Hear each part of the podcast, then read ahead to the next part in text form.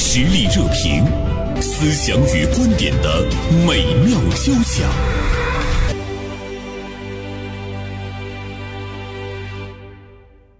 十二月二十二号，联合国大会通过决议，将中国的春节确定为联合国假日，与其他世界范围内广泛庆祝的节日一样，享有联合国机构的休假待遇。这是联合国历史上首次将一个非基督教、非伊斯兰教的节日列为官方日历，所以这个消息一经发布，立刻是引发了国内外的热烈反响。春节成为联合国的假日，它的意义究竟是什么？今天《大连晚报》名笔事件的执笔人常华就此写了一篇评论性的文章，题目是《联合国新增假日，世界同过中国年》。同时呢，我还邀请到了我们的老朋友简汇空间的主理人马俊做客直播间。长华好，马俊好。也真好。哎，主持人好。特别想问长华老师的就是，因为你一直是在唐宋文化这一方面呢，致力于去研究它，是在进行更广泛的一个推广，让大家更了解我们优秀的一个传统文化哈。当你听到呃联合国把这个春节也定为他们的假日的时候，你有没有那种里程碑的那个感觉？反正觉得是很自豪，因为春节我们都知道是中国的传统民俗、传统节俗中一个最隆重啊，也是最宏大的这么一个节日，嗯对最很具重要的一个哎文化最符具号仪式感的这么一个节日。七十八届啊联合国大会这个协商通过这个决议啊，嗯将这个中国的这个农历新年啊确定为联合国假日，意味着这个春节这个传统的节日啊将被赋予更多的世界性。中国年啊，大家可以一起过。马军，在你看来，除了跟我们一起过年之外，他又把我们春节中蕴含的一些什么更广泛的推向了世界，让他们更深入的来呃理解我们的这个春节的含义。春节这次联合国承认吧，我觉得不意外，觉得是个过程。嗯好像就是我们都很平静的接受那对种感，觉。因为那个这个世界吧，就是互联网世界，啊，就是世界文化一个加速融合的一个过程。很多那个事情在进行的阶段，很快就能传播出去，嗯它就势必会有各种的文化冲突去产生吧。更重要角度讲，就我们习主席提到这个文化自信，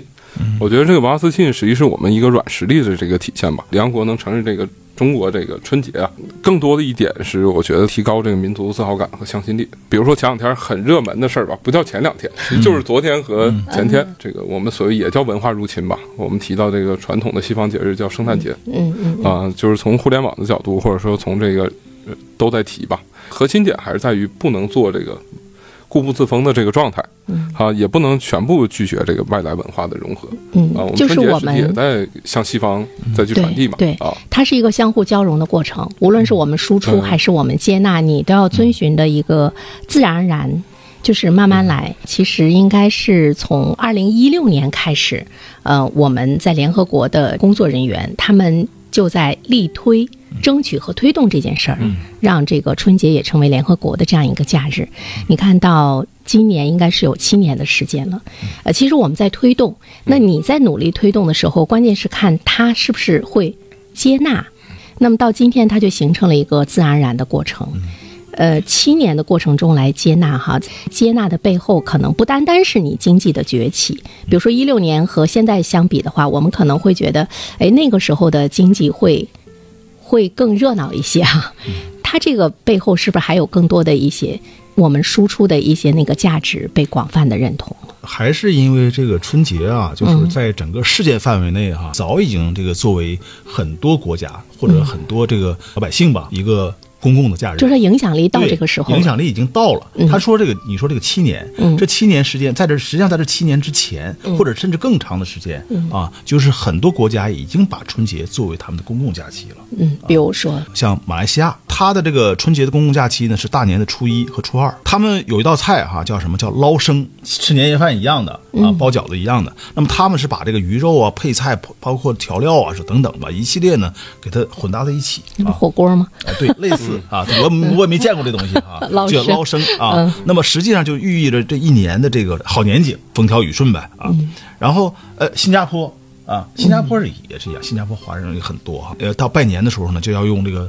呃礼盒装上一些菊橘子啊去串门啊、拜年啊，但是呢一定要成双啊，寓意着好事成双。那么还有这个像这个越南，它这个也受这个中国传统文化的影响，这应该是有千年了，我觉得对。春节的时候呢，越南的百姓啊都要盛装华服，啊、尤其是越南的这个女性啊，都要穿上他们的民族服装，叫奥黛啊，迎接这个春节的到来。韩国也是一样是啊，韩国的它的这个公共假期呢是三十儿、初一、初二啊，那么这都是它的法定节假日。那么到这一天呢，他们也像中国一样啊，尤其是中国传统的这个人家一样，搞一些祭礼啊，搞一些这个岁拜啊，啊，这都它的一些核心内容。那么这些祭礼完成之后呢，长辈儿要准备好自己的红包，嗯，当然它不叫红包了，叫叫白包啊，白色的这个信封啊装着，就是说这个送给他的长辈，嗯啊，那么这个可能都是一些这个呃年俗啊，嗯，这就跟中国的这种传统的春节啊形成了勾连。那么包括散布在整个全球的这个华人更是如此了，啊遍布全球的这个唐人街，他每到这个春节的时候也是最闹的热闹的时候啊，舞龙了、舞狮了啊等等，中国传统的文化元素、春节的文化元素都在这几天集中绽放出来。对，呃，刚才长华讲的这些呢，我们会看到是民间它自然而然的这样的一个过程哈。民间的那种热闹，它也会由下而上的去推动，比如说官方啊，像联合国这样的这个机构，它对于我们影响力这么大。马俊，你在国外过过年吗？嗯、很多次吧。嗯、对，原来一直经常可能到国外去过年去旅。游吗？那时候？对，就是旅游。对，嗯嗯算是年底一个放松吧。您刚才提到，正好提到这个点哈，我们说这个过年在哪儿过的问题， 我们觉得那个春节，呃，就从经济和社会影响的部分，我觉得更好一点是在于春节如果说得到了世界认可的话，其实对我们的旅游、商业所有的这些发展，实际都是有特别好的一个点。在这个节的这个综合认可以后，我们在春节的阶段可以增强我们的旅游、商业的发展，嗯，和其他一系列的活动。啊，您刚才提到的一些文艺表演嗯，啊，有一些庆祝的方式，嗯啊，我们觉得抵御这个外来文化入侵最好的办法就是我们自己的文化反向输出、嗯对，嗯啊。就是去迎战嘛。对，而且我觉得特别有趣儿的一个点，刚才您提到这个，刚才常华老师提到韩国，嗯其实韩国在我们之前，他也在申报春节这件事儿，嗯也就是说英文里边儿这个我们不叫 Chinese 啊，嗯，他们一直在提，但是我韩们国这好次像在这方面一直特别积极，什么啊泡对嗯菜啊什么的、对都去包赞括助这个什么这个端午节什么的啊，对对对对对，而且我们现在说那个，从英英语角度来讲，我们也在纠正这个春节啊，我们春节就前面一定要加上这个 China 这个。啊，加上中国啊，所以我们觉得更好的点是，呃从我的角度觉得是这些点呢，商业的文化。今年我们看到好多这个自媒体在宣传哈，我们穿着我穿着汉服对啊，您知道在国外有一些演出，这个也是一些文化的反向宣传。嗯，二一点呢，现在年轻人，你看今年咱们大连也做了好多这种年轻人线下的一些秀吧，嗯啊，他们也在穿这个唐装、穿汉服是。啊，它已经变成一个正向的一个文化潮流。我有一天是在哪里，我想不起来了，我就看见一个女孩子，她穿着的类似于就是唐装那样的一个衣服，她可能是在照相，也有可能是在游玩儿，她引起了大家的那样一个关注哈。但是我觉得，呃，有第一个就会有第二个，也慢慢的也会形成一个风潮，大家也会把我们传统的文化当成一个日常的那个服装穿出来，这个本身就是年轻人的一种认可哈。啊对，对，嗯，其实您说西安，我们提到说商业的这个叫文化认可，嗯，当年西安有，后来上海也有了，嗯，一种特色的餐饮呐、体验这种古时候的样子啊，嗯比如说唐朝，老外很喜欢，外国人特别喜欢，是必打卡的一个点。进门的时候，吃饭前会给你换上这个唐装，唐装，嗯啊、然后整个装修氛围也是那个唐朝的氛围，包括一些文艺表演。嗯，我们觉得这种文化的输出是是有效的。像西安呢，它有专门这种这个访唐宴，它这个也是根据唐代的当时一个官员啊，姓韦的一个官员，结合唐代的这个饮食。啊，他呢专门写了本书，煎炒烹炸的啊，各种的这种唐朝的这种做法啊，包括配料，嗯嗯包括食材都写得很清楚。现在西安还有这么一个这个访唐宴，实际上中国的这种传统文化啊应该是有待开掘的。对而春节呢，尤其是这个现在就是联合国把这个这个定为假期了啊，我觉得也是传播中国传统文化的一个非常好的一个契机。呃，正好有这么个契机，我觉得应该是在大力弘扬一下，嗯中国的春节文化，包括中国传统文化。就是我们中国人，我们自己把我们的呃传统文化的研究体会，我们自己的言行在这方面体现的更多的话，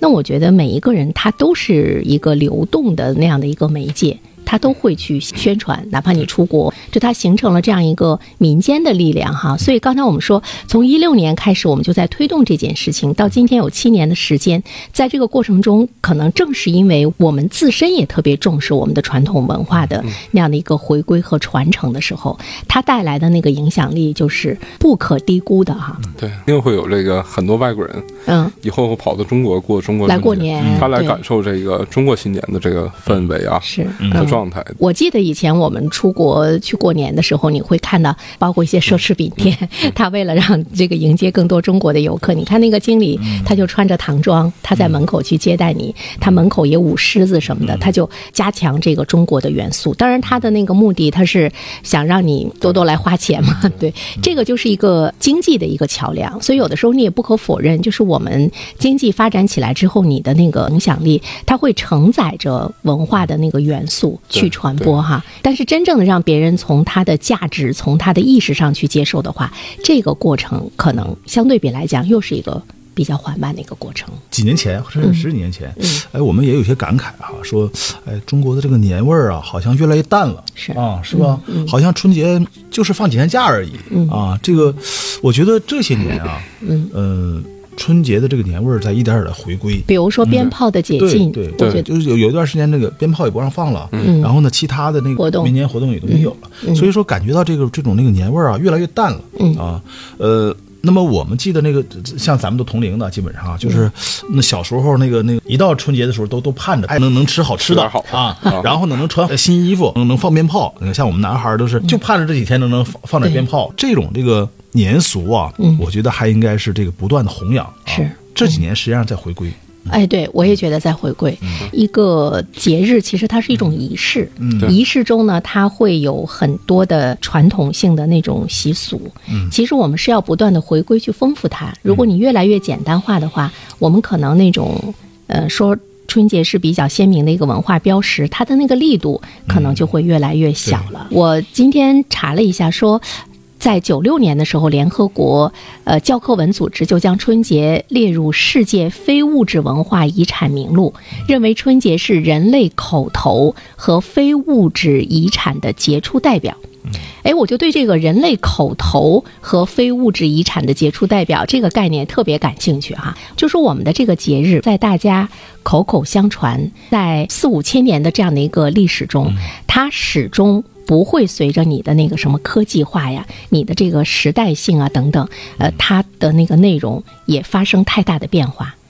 就是口头相传，我们可能是保留的是最原始的那个嗯那个东西，而且它是经久不衰的。口口相传，你会发现它存留的那个时间，人们记忆的那个时间，依旧是最长的。它这个春节啊，就是有一个传统文化的这种这个呃薪火相传的这么一个一个一个过是程。嗯对，行它一定要薪火相传啊，就像你说这个口口相传。另外呢，可能需要不断的开发啊，真的不断的发掘。可能这些年真的遗落了很多的，遗失了很多的这种春节文化中这些精髓的东西。那么实际上这些年我们在不断的发掘，不断的整理，呃，不断的这种你看，刚才常华老师说发掘和整理，对于我们传统的东西，可能避免那种所谓的更多的创新。嗯只不过你你去宣传它的那个方式可以更创新，但是它原本的那个内容，我们是要去发掘它，嗯复古，嗯，更多的是回到那个丰富的状态中，是不是更重要一些？马军，你看，我嗯是八零后，生在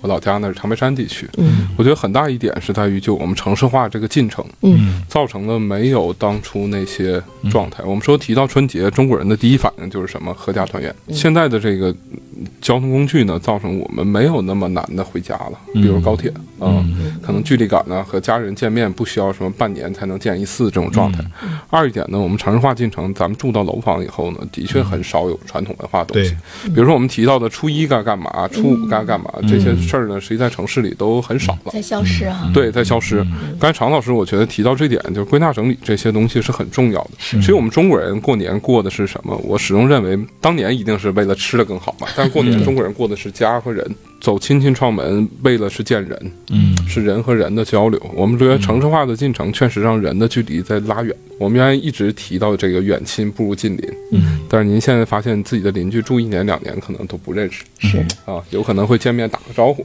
对。所以其实你现在觉得那个距离是更远了，对吧？所以其我实就们是嗯现在做这个文化自信的点，呃，一是对文化的反向输出，另一点就是我们抵御外来文化一些糟粕的东西吧。嗯二一点呢，我觉得就是的确是我们有很多的改变，像您说的这个鞭炮的回归，嗯啊，可能人和人的交流的东西会更多一些，嗯嗯啊，就我们觉得这些东西实际是有特别意义的。你看，刚才马俊说到了我们的这个春节，比如说我们的团圆，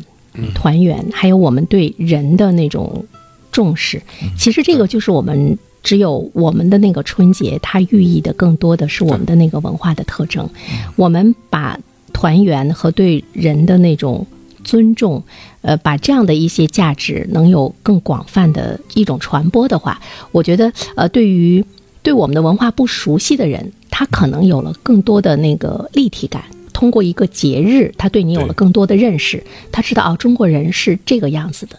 就是我们那种空洞的宣传，对反而不如你的这些节日的渗入其中。我觉得这个可能影响力会更大一些。你看，像日本的很多的节日啊，它实际上也是从中国的节日中衍生出来的。对，那但是他呢，就是对这种这种传承啊做的很好，这么多年就没怎么变过。他这个就实际上对这个传统文化的这种保留，或者说是这种弘扬就。你说的那个挖掘嘛，对，对，你看，实际上是在这个唐朝哈，嗯，唐朝呢，他这个每到除夕这天，每个家族啊要要搞一个什么仪式呢？就是喝屠苏酒。嗯啊，屠苏酒呢是孙思邈啊这个发明的一种酒，这种酒呢据说哈、可以长生不老啊，可以延年益寿。他这个实际上喝这个酒呢，更多是一种就强调这种这种仪式感啊。他一个是要敬神啊，我们都知道这个春节是从这个敬神，从这种这个祭祀开始演变而来的。所以说呢，第一个是要敬神的，第二个呢就是说，呃，全家呢这个长辈老幼啊，就是排出来，那、排出来之后呢，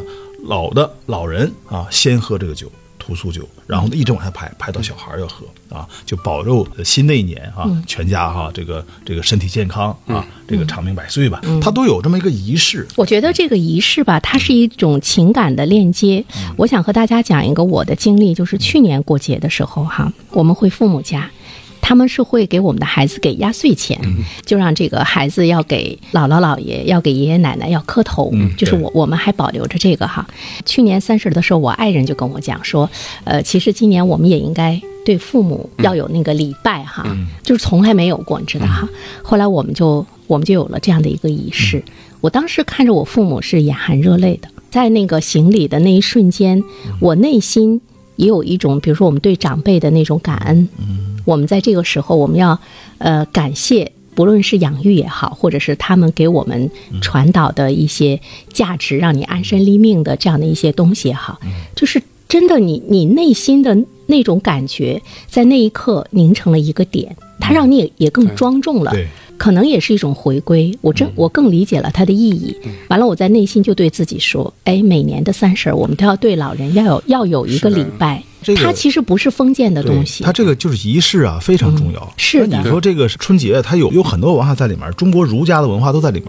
孝亲仁孝的文化、是吧？嗯，包括祭祀的文化，嗯方方面面都有。而且我觉得今年特别好，嗯今联合国的这个时间点特别好。特别好明年呢，明年这个年这个属相啊，龙年。嗯对呀、啊，我龙们年一又直是叫非叫常龙的传人嘛，是其实明年有好多可以展示的点，对嗯就是我们觉得这个这个时机和嗯时间都特别契合，所以它的那种结啊合，比如说我们得到了一种认可、推广，嗯得到了一种接纳的时候，我们反过去想的是，并不是说我们怎么样去洋化、去迎合它，嗯我们反过来想的是，哎，怎么样把我们自己做的更丰富、更有对中国的元素对对，他才会觉得你是独特的。您看今年有这几年吧，嗯，就是我们发现，包括咱们新闻传媒集团也在发哈，嗯我们原来很少提提到，但是没这么多年轻人去提的二十四节气、嗯，嗯，对啊，我们发现在每一个节气的节点上。大家都在提，比如谷雨也好，我们说这嗯次大寒也好，要吃什么？对，要吃什么，我们觉得这些都是传统文化的对回归。嗯是啊，而且年轻人很喜欢这些点，嗯所以我们说日常生活多一些的节日和仪式感是特别好一件事儿，对是，就是对他需要这样的点，它才让你的身上有更多的中国人的那个味道。嗯你看，在这一点上，我觉得就是从媒体的角度，嗯就是呃，河南卫视哈、对做的很好，他一直在挖掘这个啊，中国对，传统文河化。南卫对啊视，一些这个重大的节气啊，他会发布一些宣传片，嗯啊，绝对是这个充满了这种国嗯风的色彩的。他们的春晚啊，也充满了这种这个中国传统文化的味道。我觉得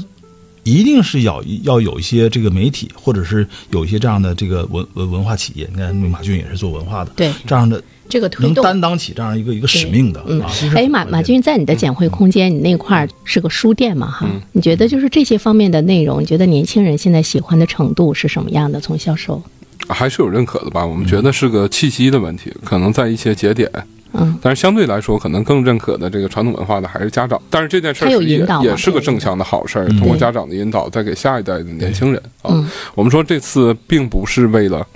告诉人家我们春节有多自豪，我们更多意义是赋予什么？这次联合国能认可我们的春节，是给我们自己增嗯强文化自信，远比这个让外国人去认可要更重要。对，因为文化呢是我们的精气神儿。当你有了文化自信的时候呢，可能你这个国家和你的民众才有了那样一个精神的支撑。对，要不然的话呢，你会觉得特别空，你什么都不在意了，你什么都不在乎了。其实你会发现根儿没有了。我觉得那个挺飘忽不定的哈。以独特的观察视角，发现时代的蓬勃力量；以敏锐的内心感知，寻找我们的精神家园。实力热评，名笔与名嘴的实力碰撞。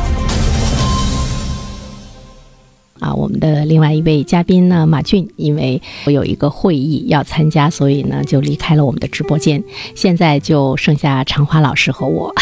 我们今天来聊一聊呢，在十二月二十二号，联合国大会通过决议，将中国的春节确定为联合国假日啊。呃，我也看到呢，呃，有一些评论说，这个联合国它也逐渐的没有了那样的一种那个偏见啊、呃，春节可以说作为一个非西方、非宗教的节日，能够被联合国接纳为假日，说明联合国已经超越了文化的局限和偏见。真正的来尊重了各国人民的文化的选择和表达，体现了一个文化的平等和多元。我倒是觉得，其实联合国在某种意义上来讲，它的文化局限和偏见是始终存在的。它接纳谁成为它的这个节日，也跟这个国家的强大和崛起也是呢有着非常紧密的关系哈。你看，联合国它的那个办公地点是在美国，嗯所以呢，对于美国的这样的为代表的西方的一些节日来讲，联合国接纳的就会更多一些。嗯、这种接纳的先后顺序也很难看到联合国本身它秉承着那种没有局限性、没有歧视啊什么的。所以长华，你说还是呃，我们自身我们自身的那种丰富和强大，嗯，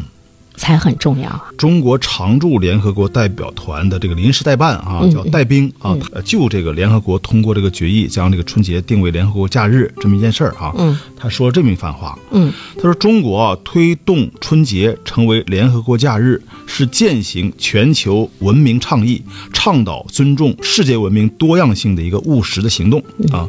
春节呢正式成为联合国假日呢，充分体现了中华文明和东方文化的传播力、影响力，将有助于促进世界不同文明的交流互鉴，体现联合国倡导的多元、包容文化价值的理念。嗯，这段话我就念出来了哈，我觉得说的已经非常全面了。嗯啊我觉得就是中国你呃推动嗯对联合国，它接纳了呃中国的春节这样一个非西方、非宗教的这样一个节日，成为联合国的节日之后呢，那么背后因为它有了一个破冰之旅，对那么背后的话呢，那么还有一些其他民族的非西方的对这样的一些对他们来讲比较重大的节日，联合国它也应该有更多的包容之心。嗯所以在前面是因为它首先第一个。接纳的是中国的春节，第一个非西方的、非宗教的这样一个节嗯日，所以我觉得从这个意义上来讲，它的那个里程碑可能不单单是对于我们中国的，嗯就是对于世界的文化多容性、包容性和接纳性来讲，这个里程碑也很重嗯是要。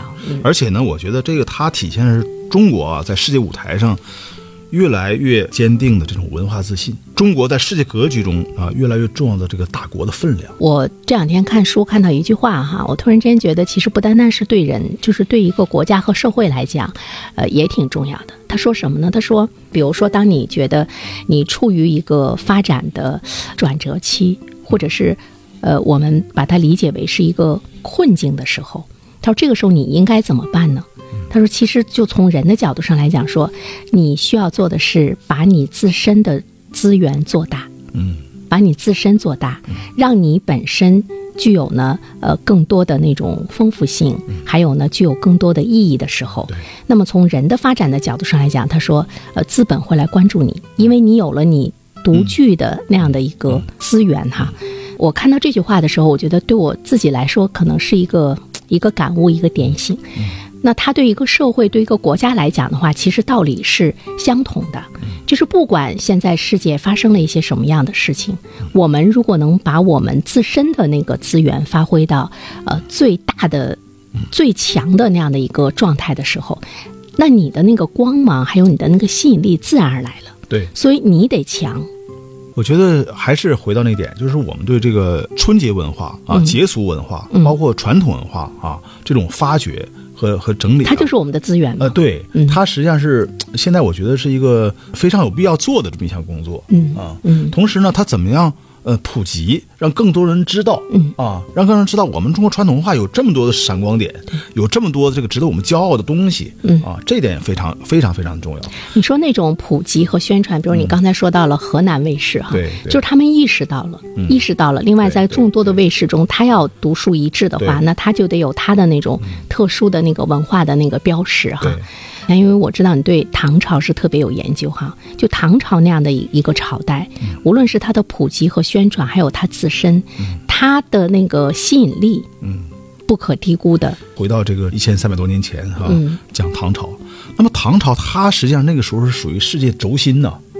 就是万国来朝的这么一个一个帝国，嗯啊，一是体现它的包容性、兼容并包的这么这样一个一个，就外来的东西哎它都国家的这么接受一个并且内化一个一个一个策略吧，嗯啊嗯嗯，那么同时呢，它还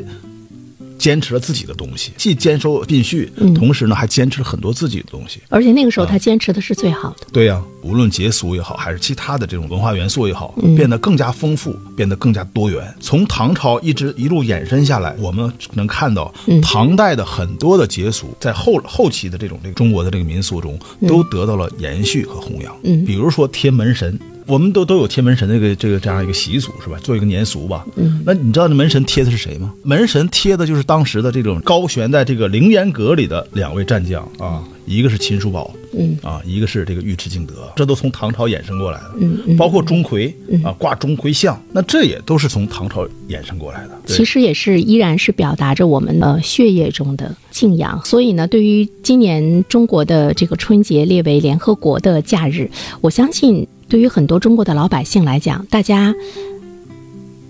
也会是那种很平静的接受，包括我在内吧。我就我心里的想法就是说，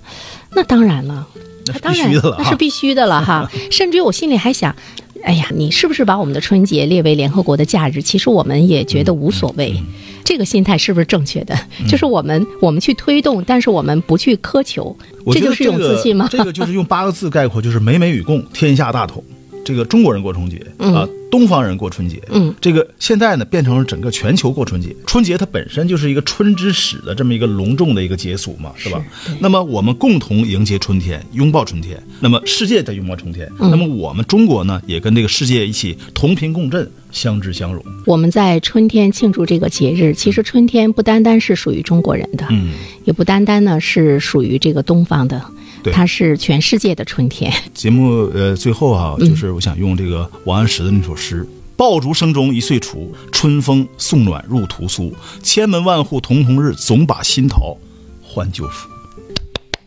谢谢尚华老”师。啊，谢谢袁胜。